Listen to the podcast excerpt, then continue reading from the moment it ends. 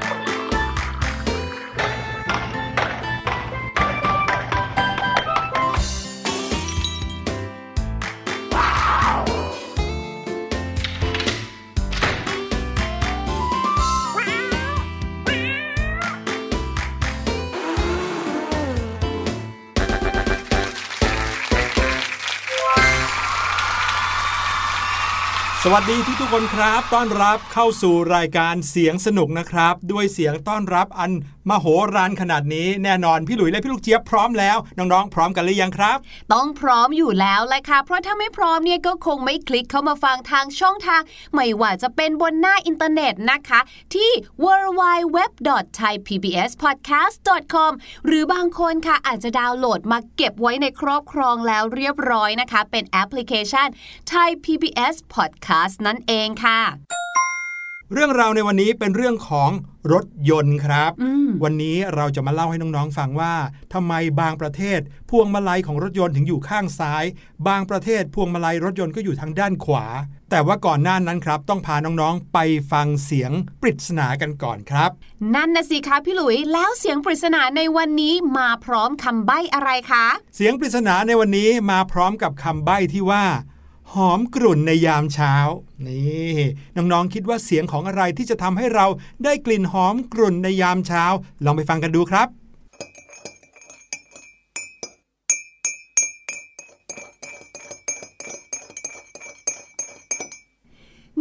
มันเสียงรถไอติมตอนเช้าหรือเปล่าคะพี่หลุยโอ้โเสียงละมุนเชียวนะ พี่หลุยว่าเสียงคล้าย ๆ กับกระดิ่งลมเหมือนกันนะเนี่ย แต่ความจริงแล้วเสียงนี้นำมาซึ่งกลิ่นหอมกรุ่นในเวลาเช้า คุณพ่อคุณแม่ก็อาจจะคุ้นเคยกับเสียงนี้มากกว่าเด็ก ๆ ก็ได้นะครับลองเดากันดูว่านี่เป็นเสียงของอะไร เดี๋ยวเราจะกลับมาเฉลยกันแน่นอน แต่ว่าตอนนี้ต้องพาน้องๆ ย้อนเวลากับพี่หลุยพี่ลูกเจี๊ยบ ไปยังประเทศในแถบยุโรปกันดีกว่าครับ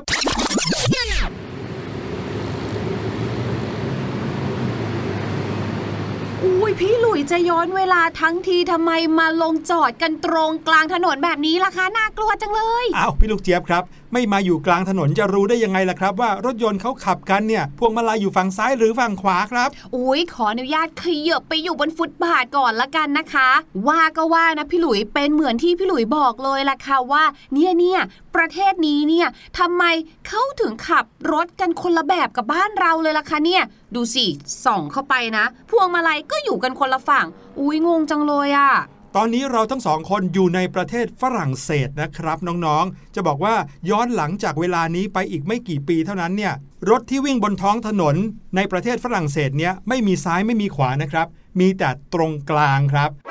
เพราะว่าเขาใช้รถ ที่บังคับด้วยม้าครับอื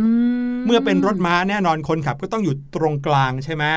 แต่พอเริ่มมีการปฏิวัติอุตสาหกรรม เริ่มมีการผลิตรถยนต์ขึ้น จากประเทศในแถบยุโรปต่างๆ เมื่อมีรถยนต์เข้ามาในประเทศฝรั่งเศสเนี่ยก็เกิดความเปลี่ยนแปลงเกิดขึ้นครับอืมว่ากันไปแล้วเนี่ยจริง ๆ แล้วระบบของการเดินรถฝั่งซ้ายหรือฝั่งขวาเนี่ยประเทศที่เป็นประเทศต้นตำรับเลยอะคือประเทศอังกฤษมากกว่าอ้าวอืม แต่ประเทศฝรั่งเศสเนี่ยมีความแตกต่างก็ตรงที่ว่าในประเทศฝรั่งเศสเขามีการแบ่งชนชั้นกันครับอ๋อตอนนี้พวกเราทุกคนอยู่ในปีคริสตศักราช 1789 ครับ เป็นช่วงก่อนปฏิวัติในฝรั่งเศส แน่นอนครับ ก่อนที่เขาจะมีการปฏิวัติฝรั่งเศสกัน ผู้คนเนี่ยแบ่งเป็นคนชั้นสูงกับคนที่เป็นชาวบ้านทั่ว ๆ ไปครับ อย่างพี่ลูกเจี๊ยบที่สูงแค่160เซนติเมตรเนี่ยอืมอยู่ชนชั้นสูงได้ไหมคะพี่หลุย ถ้าเปรียบเทียบกับมดแล้วก็อาจจะเป็นชนชั้นสูงครับ แต่ถ้าเปรียบเทียบกับพี่ยีราฟอาจจะเป็นชนชั้นล่างได้ โอเคค่ะ เอาละค่ะอย่างที่พี่หลุยเล่าให้ฟังนะคะคำว่าชนชั้นสูงเนี่ยเนาะพูดง่าย ๆ เลยก็คือ ไม่ใช่พวกชาวบ้านนั่นเอง เป็นครับคนที่มีสตางค์นะคะ รวมไปถึงคนที่เป็นเชื้อพระวงศ์ด้วยค่ะ ซึ่งบรรดากลุ่มคนชั้นสูงเหล่านี้นะคะ เวลาที่เขาเดินไปตามท้องถนนเนี่ยค่ะ เขาจะถือสิทธิ์เดินทางชิดซ้ายของถนนค่ะ ดังนั้นคนที่เป็นชาวบ้านธรรมดา ห้ามข้ามฝั่งมานะ มาเดินทางซ้ายไม่ได้เลยค่ะ และเนี่ยเป็นบทกฎหมายด้วยนะเหรอใช่มีการบังคับให้ชาวชนบทเนี่ยนะคะ นู่นเลยจ้ะฝั่งขวาเลยชิดขวาเลยค่ะพี่อืมแบบนี้เลยค่ะ อยู่ดีๆ จะมาเดินฝั่งซ้ายเหมือนอย่างชนชั้นสูงเขาไม่ได้ไม่ได้จะถูกแบบแบ่งแยกทันที ใช่โอ้โหเห็นได้ชัดเลยเนาะนั่นน่ะสิแล้วตอนหลังค่ะหลังจากที่มีการกบฏเกิดขึ้นนะคะแล้วก็มีการแบบว่าแหกคุกนู่นนี่นั่น เกิดเหตุการณ์วุ่นวายตามมาค่ะ บรรดาคนชั้นสูงเนี่ยเขาก็พากันหวาดกลัวค่ะ และไม่อยากทำตัวแปลกแยก ก็เลยคิดว่า อุ๊ย ไม่ได้แล้วตอนนี้เนี่ยนะมีบรรดานักโทษนะ แหกคุกออกมานู่นนี่นั่น ถ้าเกิดสมมติว่าเราเนี่ยทำตัวให้เขารู้ไปเดิว่านเราฝั่งเป็นซ้ายคนชคนชั้นสูงเดินฝั่งซ้าย เราต้องโดนปล้นแน่ๆเลยอะ่ะอืมถ้าอย่างนั้นเราต้องทำตัวกลมกลืนครับเราไปเดินฝั่งขวากันดีกว่านี่นี่ก็คือจุดเริ่มต้นเลยนะ ของการคิดว่าจะใช้ถนนฝั่งซ้ายหรือว่าฝั่งขวานะครับ บอกน้องๆก่อนว่า ถ้าเรานึกถึงภาพรถยนต์แล้วเนี่ย ถ้าพวงมาลัยอยู่ทางขวาเหมือนในประเทศไทย รถจะวิ่งชิดซ้าย แต่ถ้าเกิดว่าประเทศไหนพวงมาลัยอยู่ทางซ้าย รถจะวิ่งชิดขวา ดังนั้น เห็นไหมครับว่าประเทศฝรั่งเศสเนี่ยเขานิยมอยู่ทางชิดขวากัน ดังนั้นพวงมาลัยของรถยนต์ที่ใช้ในประเทศฝรั่งเศส ก็เลยเป็นพวงมาลัยฝั่งซ้ายครับ เรื่องราวดำเนินมาตั้งแต่ยุคของการปฏิวัติฝรั่งเศสนะครับ มาจนเข้าสู่ยุคสงครามโลกครั้งที่ 1 แล้วก็ครั้งที่ 2 เริ่มมีการเปลี่ยนแปลงอำนาจการปกครองครับ มีการยึดอำนาจของประเทศต่างๆ มีคำว่าเมืองขึ้น ก็คือประเทศอื่นๆ ที่เป็นเมืองขึ้นของประเทศใหญ่ ๆ อย่างฝรั่งเศสอังกฤษแบบนี้ ก็เลยทำให้มีการใช้วัฒนธรรมร่วมกันครับ แล้วก็เกิดการเปลี่ยนแปลงไปตามยุคตามสมัย ดังนั้นถ้าเกิดว่าประเทศอังกฤษไปยึดเอาประเทศไหนขึ้นเป็นเมืองขึ้นเนี่ยประเทศนั้นรถก็จะวิ่งชิดฝั่งซ้ายใช้พวงมาลัยขวา แต่ถ้าเกิดว่าประเทศไหนตกเป็นเมืองขึ้นของประเทศอย่างฝรั่งเศส ประเทศนั้นก็จะต้องกลายเป็นประเทศที่ใช้รถพวงมาลัยซ้ายวิ่งฝั่งขวาครับ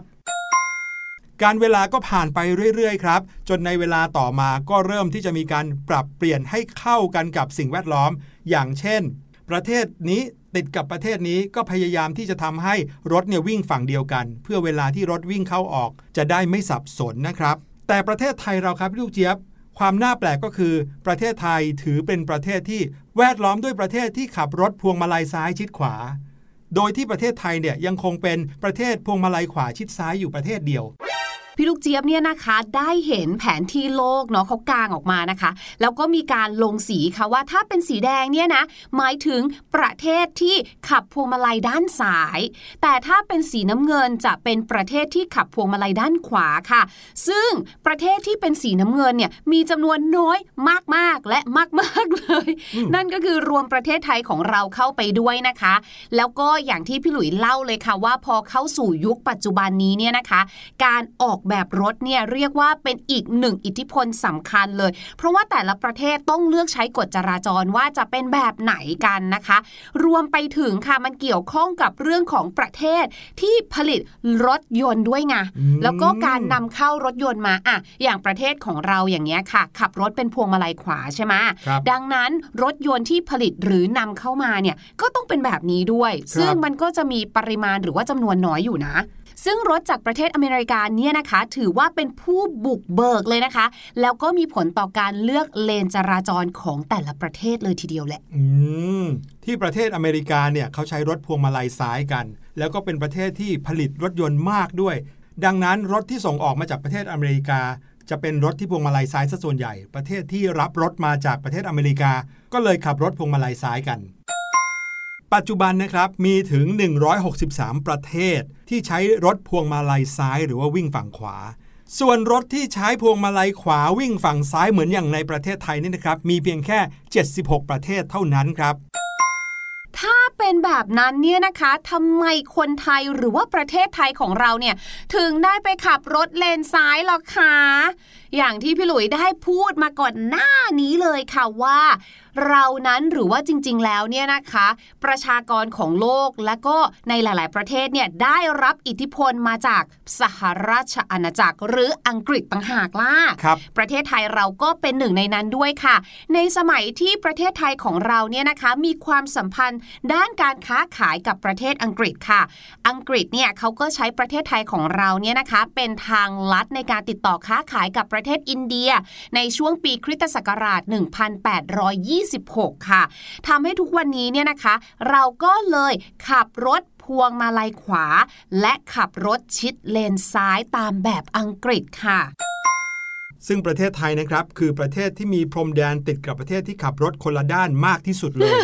อย่างที่บอกไปเมื่อกี้นะครับ คือมีพรมแดนติดกับพม่า ลาว กัมพูชา มาเลเซีย 4 ประเทศนี้นะครับ มีเพียงแค่มาเลเซียประเทศเดียวเท่านั้นที่ขับรถด้านเดียวกับประเทศไทย นอกนั้นนะครับขับคนละด้านหมดเลย ซึ่งแต่ละประเทศเพื่อนบ้านของไทยนะครับ ก็จะมีจุดเปลี่ยนเส้นทางจราจร ที่เมื่อเข้าสู่ประเทศนั้น ก็จะต้องขับรถในเลนตามที่กฎหมายของประเทศนั้นกำหนดทันทีน้องๆอาจจะยังนึกภาพไม่ออกเพราะว่าไม่ได้เป็นคนที่ขับรถเองนะครับ แต่สามารถจินตนาการตามได้ครับว่า ถ้าเราขับรถพวงมาลัยขวา แล้วรถต้องวิ่งฝั่งขวาด้วยเนี่ย แสดงว่า คนขับเนี่ยจะอยู่ชิดทางฝั่งฟุตบาทตลอดเวลาทำให้เห็นถนนยากมากเลยนะครับ ทั้งหมดนี้ก็เลยกลายเป็นความเป็นมาของการตอบคำถามที่ว่าทำไมไทยขับรถเลนซ้าย นั่นเป็นเพราะว่าเราได้รับอิทธิพลรถพวงมาลัยขวาจากประเทศอังกฤษมานั่นเองล่ะครับอือหือนึกถึงประเทศที่เขาเนี่ยมีการเปลี่ยนเลนเนาะอะอย่างที่พี่หลุยเล่าเนาะตอนนั้นที่ประเทศฝรั่งเศสใช่ไหมนี่ไม่ใช่รถนะ แต่เป็นคน ที่ว่าตอนแรกคนชนชั้นสูงใช่ไหมคะ เดินฝั่งซ้ายตอนหลังมาเปลี่ยนเป็นฝั่งขวาเนี่ยเขาจะวุ่นวายแค่ไหนอืมแต่นั่นคนนะ แล้วถ้าเกิดว่าเป็นการเดินรถล่ะคะ หรือว่าการขับรถยนต์ที่เมื่อก่อนเคยวิ่งเลนด้านหนึ่งจู่ๆก็มาเปลี่ยนไม่เอาเราเปลี่ยนกฎแล้ว ตั้งแต่วันนี้เป็นต้นไปเราจะเปลี่ยนเลนการจราจรนะจ๊ะ จากเลนซ้ายไปเป็นเลนขวาอย่างเงี้ยโอ้โหจะวุ่นวายแค่ไหนปรับเนี่ยกันเยอะเหมือนกันนะครับ หลายประเทศมีการปรับรูปแบบนี้ แล้วก็ต้องเปลี่ยนความเคยชินกันไปเยอะเลยนะครับ กรณีที่เป็นที่โด่งดังไปทั่วโลกนะครับ ก็คือที่ประเทศสวีเดนครับ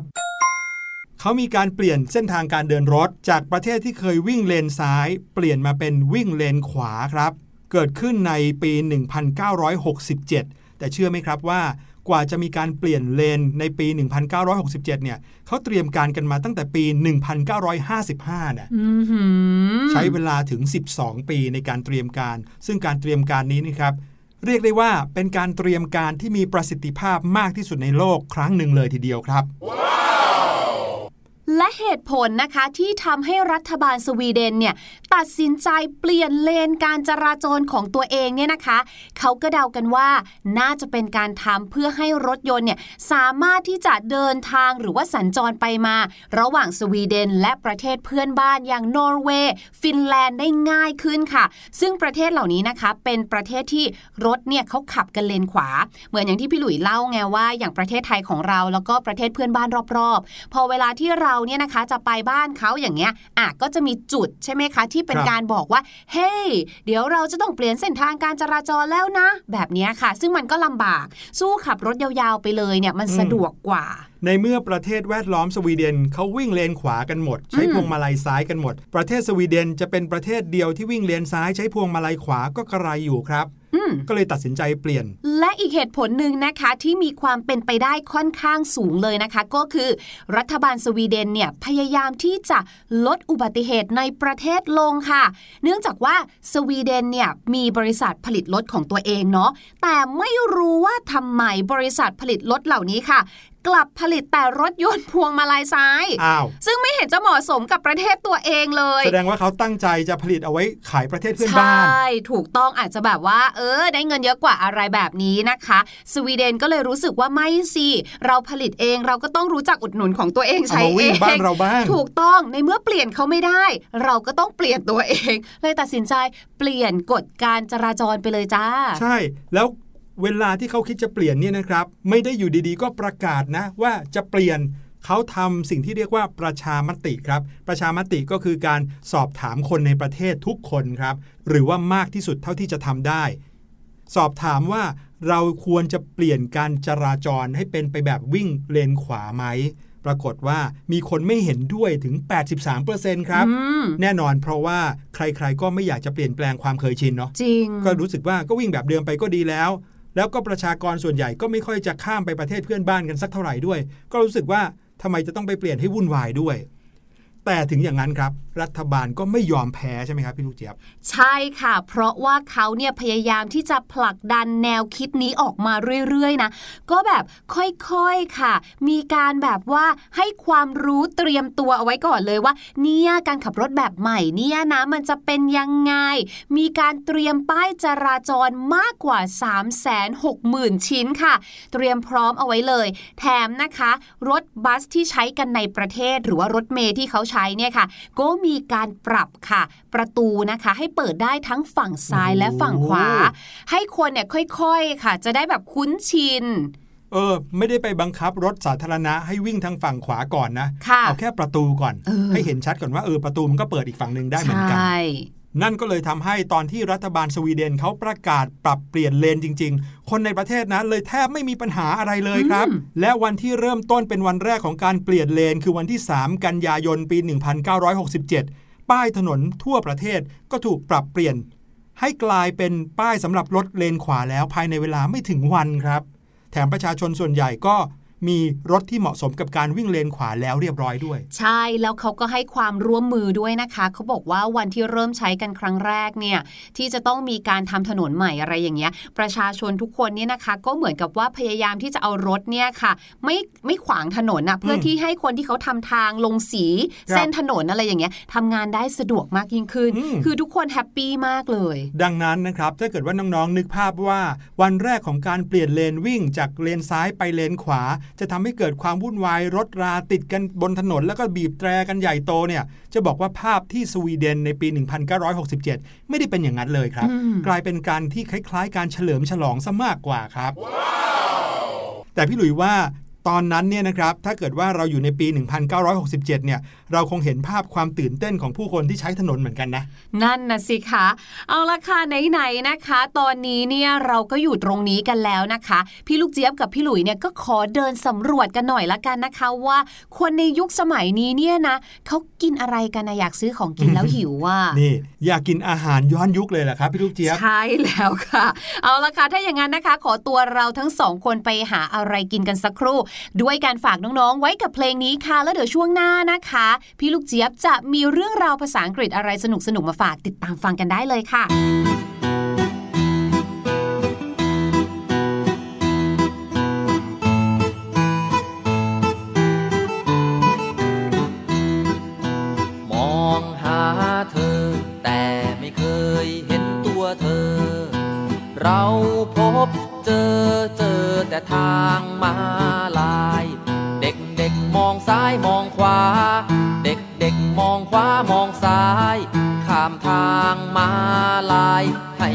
ภัยทุกคน มองหา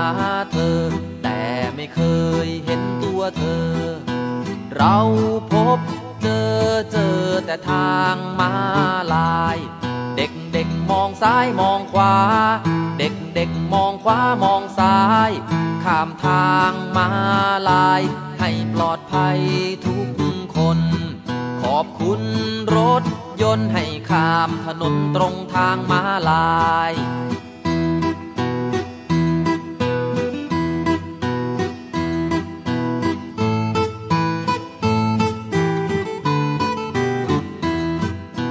มองหาเธอ แต่ไม่เคยเห็นตัวเธอ เราพบเจอเจอแต่ทางมาลาย เด็กเด็กมองซ้ายมองขวา เด็ก ด็กๆมองขวามองซ้าย ข้ามทางมาลาย ให้ปลอดภัยทุกคน ขอบคุณรถยนต์ให้ข้ามถนนตรงทางมาลาย ขอบคุณรถยนต์ให้ข้ามถนนตรงทางมาลาย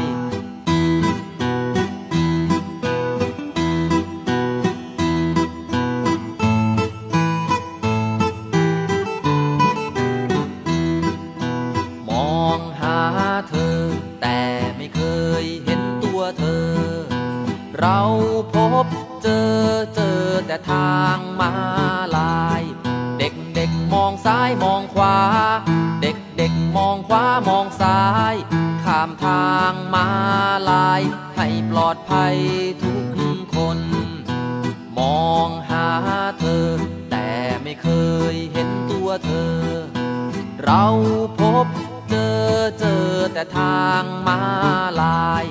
เด็กเด็กมองซ้ายมองขวา วามองซ้าย ข้ามทางมาลาย ให้ปลอดภัยทุกคน ขอบคุณรถยนต์ให้ข้ามถนนตรงทางมาลาย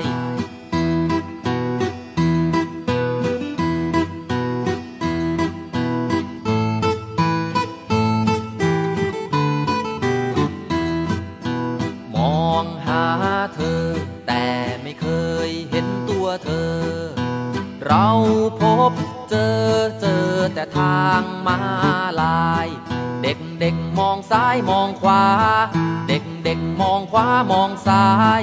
ข้ามทางมาลาย ให้ปลอดภัยทุกคน ขอบคุณรถยนต์ให้ข้ามถนนตรงทางมาลาย ขอบคุณรถยนต์ให้ข้ามถนนตรงทางมาลาย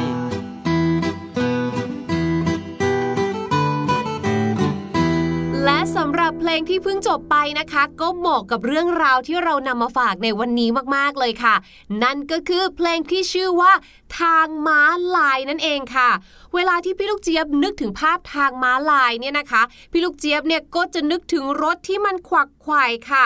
แล้วคนเดินถนนอย่างเราเนี่ยนะคะ ก็จะรอบนฟุตบาท เพื่อที่จะเดินข้ามทางม้าลายนั่นเอง และอีกหนึ่งอย่างที่พี่ลูกเจี๊ยบนึกถึงนะคะ พี่ลูกเจี๊ยบก็นึกถึงความวุ่นวายมากๆเลยละค่ะพี่ลูกเจี๊ยบก็เลยอยากจะนำคำศัพท์ภาษาอังกฤษนะคะ ที่เกี่ยวข้องกับความโกลาหลวุ่นวายมาฝากกันค่ะ นอกจากจะเป็นคำที่น่าสนใจแล้วนะคะ การออกเสียงของคำนี้ก็น่าสนใจมากๆเลยล่ะค่ะคำนี้นะคะ สะกดแบบนี้ค่ะ C H A O S ชาวคำนี้นะคะ อ่านว่า chaos ค่ะ ยกตัวอย่างเช่นสมมุตินะ เมื่อกี้นี้เราพูดถึงเรื่องของการที่เขาเนี่ยจะนำกฎหมายใหม่ในเรื่องของการเปลี่ยนเลนถนนมาใช้ใช่ไหมคะ อาจจะมีคนสองฝ่ายค่ะ เขาเนี่ยคุยกันพยายามที่จะเจรจากันว่า เฮ้ย อย่าทำเลย อีกฝ่ายบอกว่าทำเถอะปรากฏว่า the talks ended in chaos ก็คือสรุปแล้วค่ะ การเจรจานี้นะคะ ก็จบลงด้วยความวุ่นวายโกลาหลทะเลาะกันซะอย่างนั้นแหละ ขอบคุณพี่ลูกเจี๊ยบมากๆเลยนะครับ เอาล่ะ ตอนนี้เรามาเฉลยเสียงปริศนากันดีกว่าครับ เสียงอะไรกันนะจะทำให้เราได้กลิ่นที่หอมกลุ่นในเวลาเช้าๆได้ ลองไปฟังกันอีกสักรอบครับ